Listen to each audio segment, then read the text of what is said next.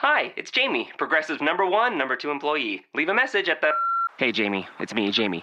This is your daily pep talk. I know it's been rough going ever since people found out about your a cappella group, Mad Harmony, but you will bounce back. I mean, you're the guy always helping people find coverage options with the Name Your Price tool. It should be you giving me the pep talk. Now get out there, hit that high note, and take Mad Harmony all the way to nationals this year. Sorry, it's pitchy. Progressive Casualty Insurance Company and affiliates. Price and coverage match limited by state law. Welcome inside the Locked On NFL Draft Podcast. John Ledyard here with you guys today, and we've got a great special guest for you guys. Uh, Mark Schofield, inside the pylon, shot caller, quarterback guru over there, does a lot of great work on work on quarterbacks. If you don't follow him on Twitter, make sure you rectify that and follow him at Mark Schofield. Last name is S C H O F I E L D. I almost tried to break it down there into a little compound word, but it doesn't really work that way. Mark, how are you doing today? You excited to talk some quarterbacks? Same here, my man. How are you doing, buddy? I'm doing great, man. I, am excited about this podcast because this quarterback class is so polarizing. I mean, there's there's a lot going on. I think, um, and there's a lot of opinions out there being thrown around. Some some people think that there's no first round grades on quarterback. Some people think there's four. Some people think Davis Webb's going to get into the first round, and we'll talk about all these. But I really wanted to go through and, instead of just talking about your rankings, kind of talk about how each of these quarterbacks would work in different situations. So we're going to run through the first round and look at all the teams that could potentially select a quarterback and look at what quarterbacks, first of all, whether they should or how you think, how you feel about their quarterback situation, what they should do with that pick, where they should be looking, and then maybe what quarterback would be your top option for that team out of probably out of the top four uh, guys that are generally considered the first round uh, prospects, and then which quarterback would be the worst fit. So we'll look at it from that perspective because it does differ scheme to scheme, and you study these schemes a, a lot. So I'm really interested to hear your thoughts and opinions. Let's start with San Francisco at number two because I think we all believe Myles Garrett's going number one to, to Cleveland.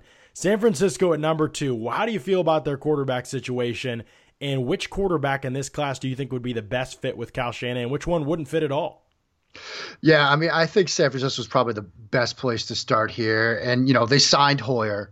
Um, mm-hmm. But I don't think anybody's looking at Brian Hoyer to sort of be the long term answer there. I know there were some thoughts that, you know, maybe Shanahan was going to go for uh, a guy like Kirk Cousins that didn't quite pan out. So they're probably going to have to address quarterback, whether it's a pick two overall or if they wait until early at the top of the second round to do it.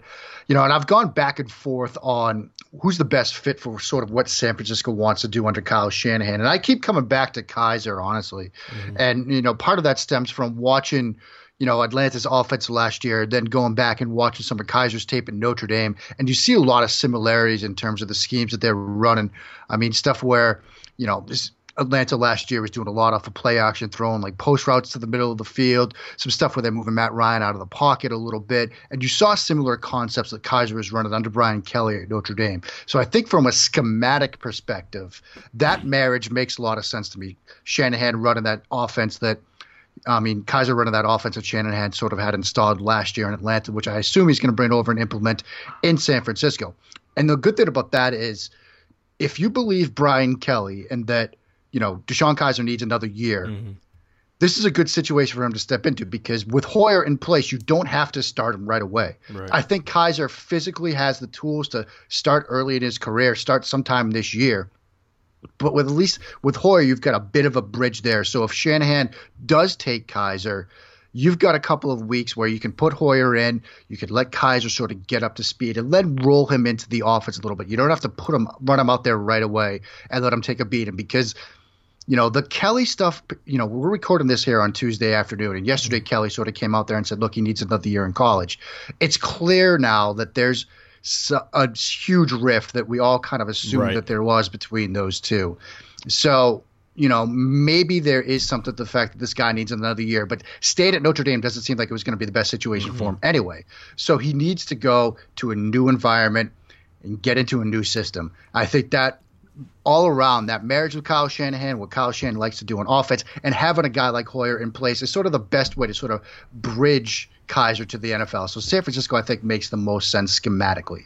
In terms of a guy that doesn't make sense – you know, two guys that I kind of look to more. One in particular, I mean, Davis Webb. If San Francisco waits and tries to address quarterback maybe at 34, and if the other four guys are gone and Davis Webb is sitting there, I'm not sure he makes the most sense mm-hmm. schematically because of what Webb does well. He's more of a vertical guy, throws a great deep ball, throws a great nine route, but it's the other stuff where he doesn't really fit well right now. And if Shanahan's going to bring over some, you know, small, shorter, quicker West Coast type stuff as well as some intermediate stuff in the middle of the field, Webb's going to need some time to develop out that part of his game. And so you know, if San Francisco decides to wait and then go for Webb, I'm not quite sure that relationship, that marriage works out from a schematic perspective. That's very interesting on, on a couple fronts, but uh, just retracing to Kizer, and, and this is something you and I may not even have that much perspective on, but Kizer in San Francisco, I, I, agree from a talent perspective and from what he can do on the field, that makes a lot of sense. Where it would be very fascinating to me is – the marriage of, and this is no disrespect to Shanahan, but he's always kind of been billed as a guy with a, a callous kind of personality that doesn't have a lot of time or patience necessarily for ineptitude or struggles and things like that. And he can be a little rough around the edges, I think. And then you have Kizer, who just came from a situation with a guy like that kind of and had the rumored confidence issues and you know some of the struggles with and he, admitted and obviously had a ton going on too at the time you know which deserves probably more publicity when this statement's thrown out there. But I think he's, uh, you know, the rumors that he thought about walking away from football and things like that. Now you have a guy that's rough around the edges like Shannon. And That marriage could be interesting of personalities, and that could be an X factor that you and I don't have, probably don't have as quite as much insight into, but certainly probably would matter in that situation too, right? Yeah, John, I think that's a great, you know, sort of encapsulation of it. And, you know, that's something that as guys like you and I doing this sort of from the outside looking in, we don't have that insight. Like we can make some sort of educated guesses as look, you know, obviously the Kelly Kizer relationship went south. And you could even see glimpses of that play out on the field. There were times when Kizer would have open throws, but for whatever reason, he would just pull the ball down. He was afraid to challenge some windows, even guys that were open. And you don't know whether it's he's not trusting his eyes or he's just afraid to make a mistake because if he gets back at the back to the sideline, mm-hmm. he's going to have a bright red faced Brian Kelly in his ear mm-hmm. screaming at him. And so, given what we've seen from Kyle Shanahan and given the information that's out there on his coaching style, from a mental sort of relationship, from an interpersonal relationship mm-hmm. perspective, would that marriage make sense? Schematically, it does, but you and I, from the outside looking in, we get we can only question it. Right. We don't know for sure. Now they've met with Kizer. We know they have. You know, John Lynch basically said he was blown away by meeting with him. So, you know, maybe there's hope for a marriage like that mm-hmm. from a personal perspective. We just don't know right now. Right.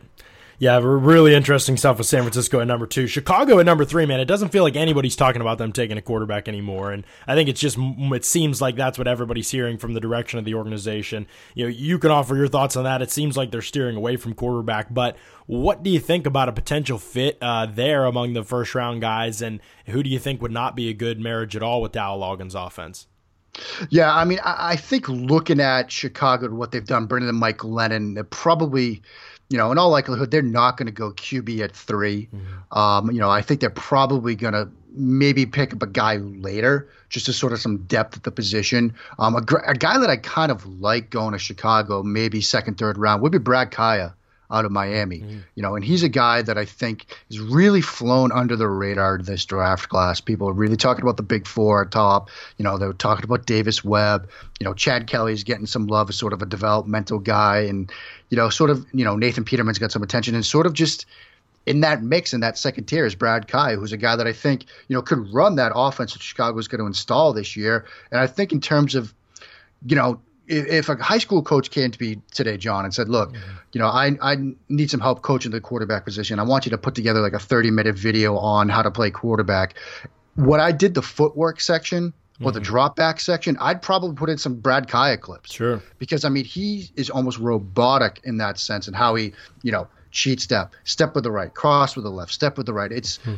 formulaic in a sense. And so I think Kaaya's a guy that he has some experience under Mark Richt last season, running a nice offense that I think would translate well to what Chicago looks to be doing on offense. And so I think, given the Mike Glennon signing, they can wait, maybe get a guy like Kaaya and could run their system well. Transversely, guy that probably wouldn't fit, you know, you know, from what it looks like they want to do offensively, I'm not sure a guy like Mahomes would be the best fit. Mm-hmm. You know, and I think Mahomes is pretty scheme diverse. He can fit in some different kinds of systems, but given the background that he has, his play style, I'm not quite sure it meshes well with what Chicago looks to do on offense.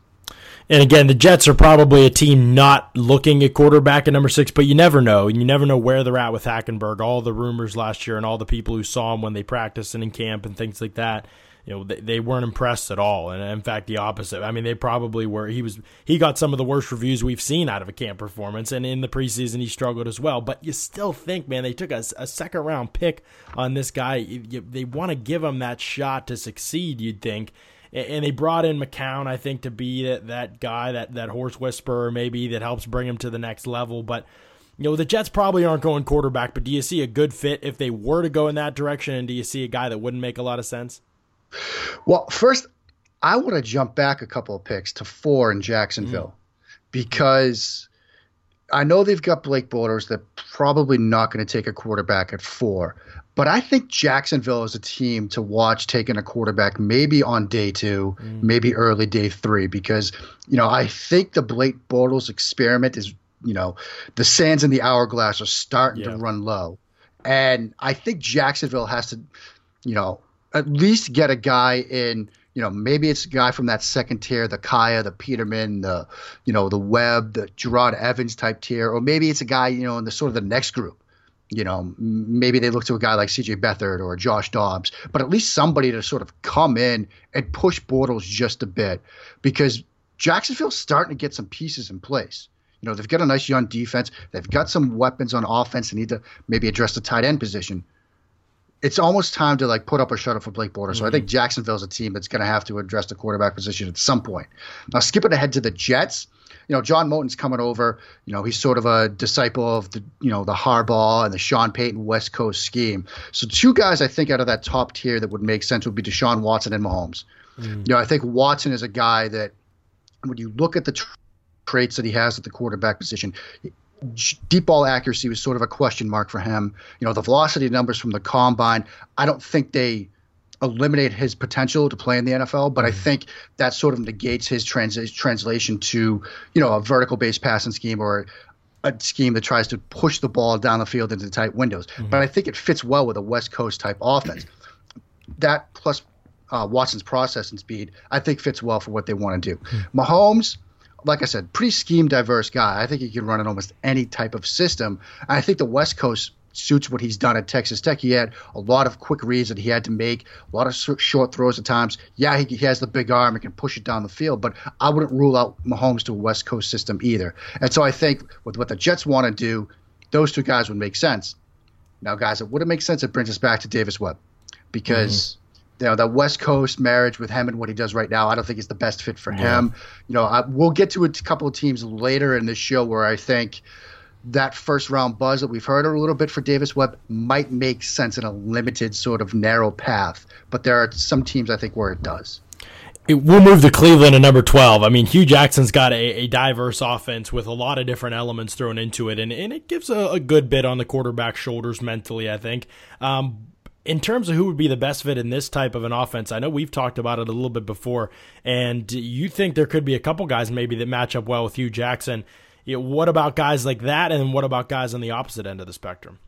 Yeah, I mean, I, I think looking at what Hue does, and Hue deserves a ton of credit for his sort of offensive versatility. I mean, mm-hmm. look no further than his last year with the Cincinnati Bengals. You know, they had Andy Dalton, and they were really kind of pushing the ball down the field a bit. They loved little three verticals, four verticals concepts. You know, trying to get Eifert to the seam on those seam routes down the field. Obviously, getting AJ Green involved down the field as well. But when Dalton got hurt, then they had to turn to AJ McCarron, who's better suited for more of a West Coast style mm-hmm. of play.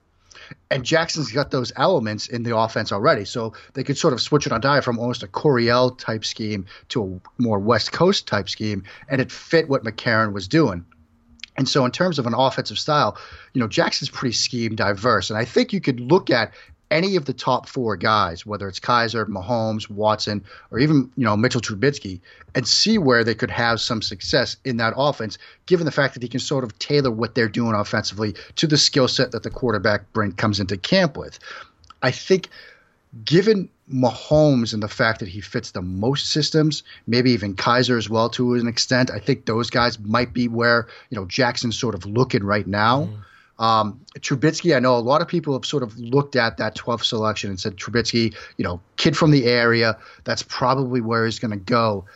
My hang up on Trubisky is one from a mental process and standpoint. I mean, there are plays, you know, particularly early in his tape you know, that first game against Georgia and even throughout the season where you saw a lot of, you know, almost brain lock situations where he's got guys open, you know, he's got something that he expected the defense to give him. It's suddenly, you know, defenders are jumping the route or the coverage gets rolled a certain way and he just either can't get to the next read of the progression or forces a throw. And a perfect example is that pick six he threw against Stanford.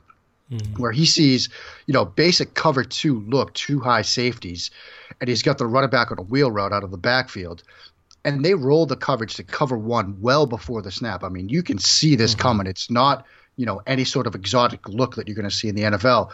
But he still thinks it's a cover two look, and he's going to get that running back free up the sideline. The safety just reads his eyes all the way, breaking on the running back that he's going to cover out of the backfield. And Trubisky basically throws it right to him. Mm. And so it's stuff like that where you know that Hue Jackson's going to need to bring the guy along a bit. And so while they all make sense schematically, I think that, you know, the other three guys are probably closer to what Hue Jackson is looking for than Trubisky. But that's just my take on mm-hmm. it. I know people are going to keep mocking Trubisky to Cleveland at 12 because of all the other reasons, because of the potential that's there. And I can see it. I just would trust the other three guys more. Yeah, that, that makes a lot of sense. Arizona at 13. Everybody wants to peg Mahomes there. That makes sense in your eyes? It makes sense. And, you know, uh, every year, you know, last year it was Bruce Arians and Cardale Jones, where I was like, this that has to work. Please, football gods, make that happen. I want Cardale Jones and his big arm going to Bruce Arians. And this year, you know, it's Patrick Mahomes, his big arm, Bruce Arians. Please, let's make it happen. But here's where we get to the Davis Webb question, because you talk about what Arizona's doing offensively. You know, Arians is from the Coryell school. They like to push the ball vertically. They like to get it downfield. Arians loves guys with the big arm, with size. That gets us to the path for Davis Webb in the first round. Because I think if Mahomes comes off the board early and Arizona doesn't want to expend the capital it would take to get up to maybe six to get Mahomes – then they can probably wait. Maybe they trade back to later in the first round and they get a guy in Davis Webb that really fits what they're doing offensively, and he won't have to play right away. And so I think that's sort of the narrow path to these Davis Webb first round rumors. If Arizona can't get Mahomes, if they can't, if they don't have enough, you know, capital to get up to trade up to get him, or if he, you know, comes off the board earlier than they could get, or if he comes off before them at 13, for whatever reason they can't get Mahomes, Webb's the guy that can run their offense, that can learn a bit under Arians, that can learn a bit behind Carson Palmer. I think that's sort of a pathway where they can go. In terms of guys that don't fit, you know, you mentioned at the outset, John, how this is such a polarizing quarterback class, and you've got people that are talking about four guys that are you know their QB ones. Mm-hmm. You know, there's a lot of different rankings to it. I would be surprised if Deshaun Watson is even in Arians' top 4 mm-hmm. Because right. when you look at what they want to do, you look at what Arians looks for in a quarterback, and you look at you know some of the inconsistencies Watson had down the field, the velocity number. I, I think Arians is probably looking at Watson and say, look, he's a great college quarterback, but he's not really suited to what we want to do offensively. And so I think you know, that would be one that would floor me, John. If you know Arizona has somebody go up to the podium and the name that's right off the card is Deshaun Watson, that's an eat the tweet kind of moment. Right. In Arizona, you talk about Davis Webb being a first, uh, being a, a, fit in the first round of some of these first round teams, obviously. But would you value him in the first round, given what you've seen on tape with his deficiencies and some of his struggles? No, I, I, wouldn't. And you know that sort of gets into how you like stack your board and how you mm-hmm. or- organize your board. And you know when I'm looking at guys that I want in the first round, you know I'm looking at guys that are pretty scheme diverse. Like in a vacuum, you could see them working in a number of different offenses. When you're trying to do that in a vacuum, you can't. I, in my mind, a scheme dependent guy right now like Davis Webb, you can't really look at him as a first round quarterback. Mm-hmm. Like I think that's sort of the thing that sets apart the first tier of guys from the sort of the second tier because guys like Kaaya, guys like Webb, guys like Evans, guys like Peterman, they're a little bit more scheme dependent. So mm-hmm. while there might be teams that could strongly consider them in the first round, I think when you're sort of on the outside putting together your boards, a guys like a guy like Webb, you can't really have him as a first round pick because he's pretty scheme dependent and there's just such a narrow pathway to truly make him a first round guy. You know, so I, I think at the end of the day, it wouldn't stun me to see Webb come off the board, particularly to a team like Arizona, you know, maybe late in the first round or something. But I'm not going to have him there. Right. The Giants at 23, Eli Manning has been declining, and it's pretty clear from watching him. And this offense is pretty loaded up with weapons, could be even more loaded up. Maybe they don't take a quarterback in the first round, but I think it's at least got to be on our radar. Kind of a similar situation with Pittsburgh and even with Kansas City, maybe. It's got to be on our radar that this could happen if, if a bunch of the quarterbacks are to fall. Let's say the Jets pass and Chicago passes and Cleveland passes and San Francisco passes, which a lot of people think will happen even at number two. You know, maybe Arizona or one of these teams takes somebody, the Saints we didn't even talk about, but maybe one of those teams takes somebody eh, in the teens. But after, I mean, the, the, quarterbacks could fall. There's no question. I think they could fall, and maybe one of these teams moves up, trying to think ahead and trying to jump. You know, Houston, who we'll talk about next, but. The Giants got to be thinking about it if somebody falls that they really like. Uh, they've got to be thinking about the future, the way Eli Manning's plays decline. Who do you see as a great fit in New York? I think if Kizer's sitting there at 23, I think the Giants give it serious thought, and then if San, San Francisco was considering him maybe at 34, they start to sweat a little bit because I think Kizer's sort of not only from a schematic perspective, but also sort of that potential relationship with a coach. Mm-hmm. You know, we spent a lot of time talking about maybe, you know, Kyle Shanahan, Sean Kizer, is that really sort of a fit from a personal perspective? I think McAdoo would be a guy that would be a, a great benefit to a guy like Kizer. And having a guy like Eli Manning to learn from as well. I mean, by from everything you hear, Manning is a really bright guy in the quarterback room that really knows that offense inside and out you know, Kizer could sit there and just kind of soak it all in for a year or two. You know, that's sort of a mm-hmm. great situation for Kizer because, you know, now he can step in and really totally doesn't have to play year one. While I still think he could physically, right. now he's in a situation where there's no pressure on him from an instant. And as you said, John, it's an offense that has weapons.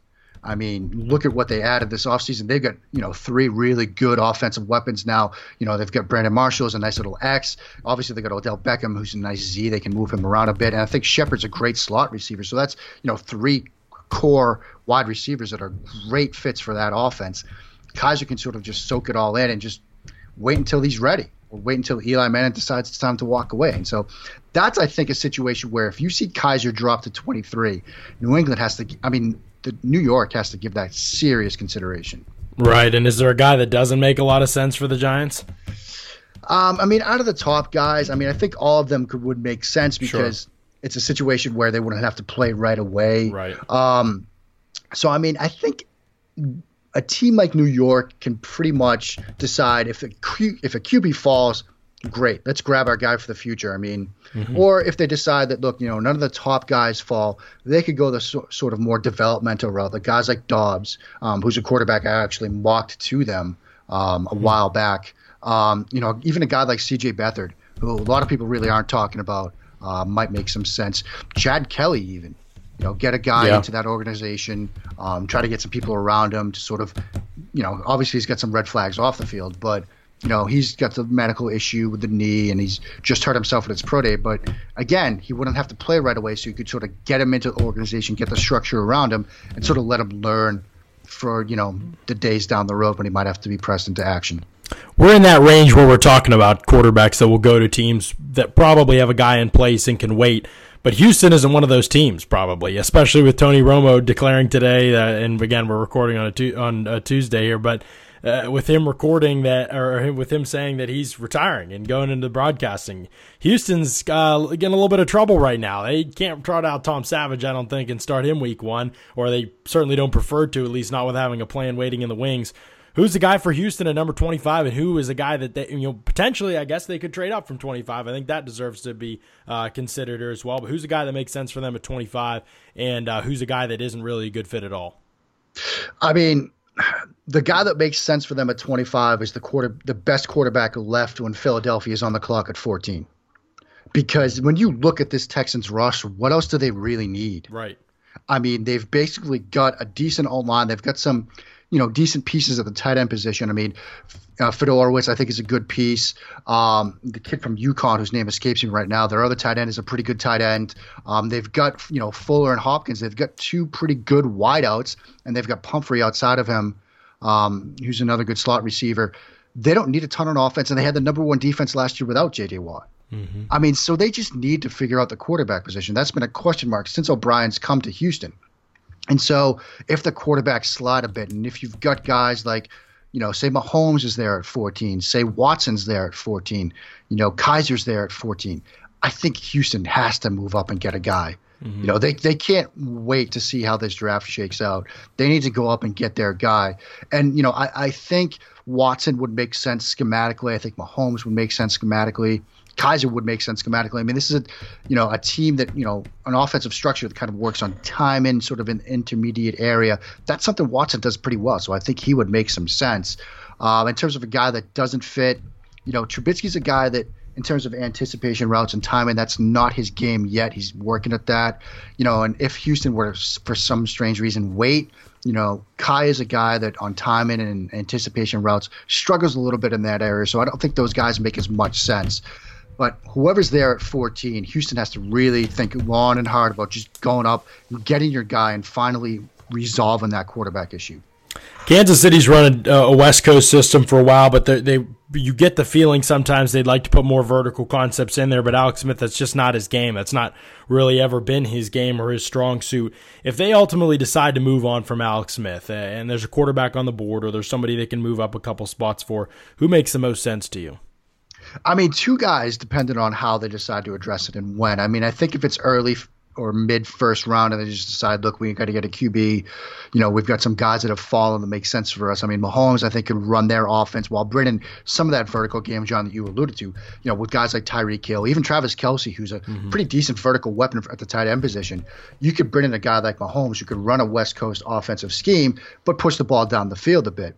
If they wait, I think Kaaya could step in and run 80% of what they do offensively in that West Coast scheme. And he still has the ability to throw the occasional deep ball and stretch the field a little bit. And he doesn't shy away from the situations, and he does have the arm to do it. Those are some guys that I think make sense. You know, even Davis Webb, dependent. You know, if they really hmm. want to get into more of a vertical based offense, then that would make sense. But if they want to stay primarily a West Coast scheme, as we hmm. talked about, that doesn't fit what he's trying to do. Right. So, I mean, that's just a sort of interesting name to keep in mind. I don't think he makes sense for what they want to do, but if Kansas City wants to change up what they're doing, sure. Webb could make sense. You know, guys that, you know, uh, really don't make sense. I mean, I think for what Andy Reid wants to do, most of these guys could kind of fit. Yeah. You know, Webb's sort of the question mark. If they want to stay a West Coast team with some occasional vertical stuff mixed in. That doesn't fit him best. But if mm-hmm. they really want to sort of change directions, then Webb could make sense in that sort of isolated situation. Pittsburgh is uh, Ben Roethlisberger scared all of us, and I'm, I'm obviously a Pittsburgh guy, and he talked about um, maybe retiring at the end of this past season, um, and I think he'll be back for this year. Looks like, but once he said that, man, it could be next year. And what if the Steelers go win the Super Bowl and he decides to call call it quits after that? You know, they don't have anybody waiting in the wings as much as I would love to see them use this 30th pick and go out there and get the guy that's because they're, they're only a couple pieces away, go out there and use your picks to go win a Super Bowl. Um, you, you, can't count on Roethlisberger being around more than this year, maybe. Um, and so, taking that into consideration, I think they've got to consider quarterbacks that could be on the board at 30. I don't know that they'll be super active trying to move up for one uh, in that situation, but taking all that into consideration, you know, an offense with some Erhardt Perkins stuff mixed in, as you see some Corey Coryell concepts in West. I mean, this is a very diverse Todd Haley offense. Who do you see as a great fit for Pittsburgh at 30? Yeah, I mean, looking at Pittsburgh at 30, you know, you always want to be a year ahead of schedule when trying to find your next quarterback. You don't want to be a year late. Mm-hmm. You know, so if they just decide to forego quarterback this draft and then, you know, they catch fire and win a Super Bowl or Roethlisberger gets beat up and decides, look, I've had enough you're going to be scrambling next draft. You know, and we don't know how that next draft class at the quarterback position is going to shake out. We think we know, but we we don't know. We really don't. Mm-hmm. And so I think Pittsburgh does have to address quarterback, maybe not at 30, but at least sometime in round two or round three. And a guy that I think sort of can be a bit scheme diverse, I think, is Peterman. Um, you know, I think any of the, top four guys could kind of come in and, you know, run portions of that offense. Like you said, they've got some, you know, Coryell concepts in there. They even have some West Coast stuff mixed in, some Aaron and stuff mixed in. So I think any of the top four guys can come in and run at least portions of the playbook. You know, when you get past that group, expecting most of those guys to be gone by 30 or particularly by day two or three, I think Peterman's a guy that could run a bulk of what they're doing on offense. You know, Matt Canada's offense pretty complex at least structurally. You know, they did some stuff for him where he had some easier reads, some designed rollouts and bootlegs, some half field stuff. But, you know, I think he has a good enough arm where he can push the ball down the field, but he can also make those sort of intermediate throws, those out routes and stuff like that that Pittsburgh likes to run, as well as sort of those, you know, fake screens and seam routes that, you know, they were feasted on last year at times. And so I think Peterman would be a good sort of day two fit. Kaya might be a good day two fit. A guy that I really like, depending on what they've heard from Roethlisberger, what his intentions really are. You know, maybe Roethlisberger just said that in the heat of the moment, and he still thinks he's going to play for three or four more years. It's Jerod Evans from Virginia Tech, who's a guy we haven't talked about. Mm-hmm. But I think, you know, what he was running under Fuentes sort of fits well with what Pittsburgh was doing this past season. And so I think if they're not as worried about Roethlisberger's long term role with the organization, they could wait a bit and maybe get Evans in the third round with a guy that can push Landry for that QB two spot and develop him in a bit into maybe being the next Steelers quarterback. Right. Well, you've you said Peterman, man, and I don't know if you know this, but the only people that ever get uh, talked about as potential future Steeler quarterbacks are guys that look like Roethlisberger, and at one point shook off a 300 pound defensive lineman in the pocket. So right. I don't know, how, I don't know how Steelers fans will feel about Peterman, who's yeah. a little bit a smaller guy for the position. Yeah, but no. yeah, he doesn't quite. Well, I mean, Roethlisberger's got almost what we could say elite play strength. Sure. Yeah, I mean, yeah. there, there are a few guys that can stay upright the way he does in a pocket, and so you know whoever the next Steelers quarterback is probably won't have the same trait, at least in that regard, that Ben Roethlisberger is. So Steelers fans might have to, you know, lower the expectations a yeah. bit for that, at least that element of their next QB. Yeah, I 100% agree. We got to talk about New Orleans though at 32 because they snuck in there, they grabbed that last uh, first round spot from New England in the trade with Brandin Cooks. And I think they've got to. I mean, they, we didn't talk about it at the beginning because I don't know whether they'll consider one there or not, but it could be an option too, and we can throw that into the conversation here. But obviously, life at Drew Brees is 38, and even though he was absurd last year, you and I were just talking last night about how ridiculous Drew Brees was last season. At some point, that decline's going to happen, right? I mean, you could say that about Brady too, but it hasn't yet. Yeah. So you don't know when it's going to happen, but hey, they've got to start thinking a little bit about the future. Maybe if you're New Orleans, is there a guy that makes sense for Sean Payton's offense at 32, or perhaps even earlier in the first round? Yeah, and I mean, as we were just saying, sort of the Roethlisberger stuff, you definitely want to be a year ahead of schedule, and I mm-hmm. think what we've seen from Sean Payton this offseason, he's you know he's taking some meetings with Patrick Mahomes. They're doing their due diligence on him, and I think if Mahomes is sitting there at 11, they give serious thought to it. You know, just pulling the trigger on him there. Mm-hmm. You know, I think it would make sense schematically with, you know, watching, you know, what they've been doing. Yeah, it's you know a, a West Coast inspired system, but they still put the ball down the field a lot. Right. You know, and I think Patrick Mahomes could come in and run a good portion of that playbook early in his career, perhaps even as early as week one. Um, and in a situation where he's learning from Sean Payton, watching Drew Brees. I mean, that's an ideal situation for Patrick Mahomes because as even if you're really high on Patrick Mahomes, and I consider myself to be pretty high on him, there are some elements to his game that he's going to have to refine, some footwork stuff, some mechanical stuff. You can re- sort of work on that stuff while absorbing the information from two great football minds around you in Brees and Payton. And I look at that potential marriage and I think – you know, given the fact that they've got two picks in the first round, given the due diligence work that we're seeing them do, I mean, sometimes where there's smoke, there's fire. Great stuff, my man. Terrific stuff running through all those first round teams, talking about quarterback fits. Really enlightening stuff that you're just not going to get anywhere else. He is Mark Schofield. He covers the draft and quarterbacks for Inside the Pylon, shot caller there. Also does wide receivers and tight ends for Bleacher Report for the NFL 1000 project. Mark, thanks so much for coming on. Uh, tell people about uh, this little Inside the Pylon draft guide that we've been working on. Yeah, my friend. Well, you could probably speak to it better than I can, since you were the guy, one of the guys at the top. I do it every day, though. They're used to hearing yeah, it from me. They're used to hearing it from you, I guess. Yeah, I mean, basically, what we've done is we set up an NFL style scouting department with the folks at Inside the Pylon, where we had people at the top like yourself, like Dan Hatman, a former NFL scout with the Eagles and the Giants, uh, Jeff Fair and Shane Alexander, the co-hosts of uh, Pylon U, who have been watching all these guys just basically year round, and you know, we're pretty early on guys like Forrest Lamp and others.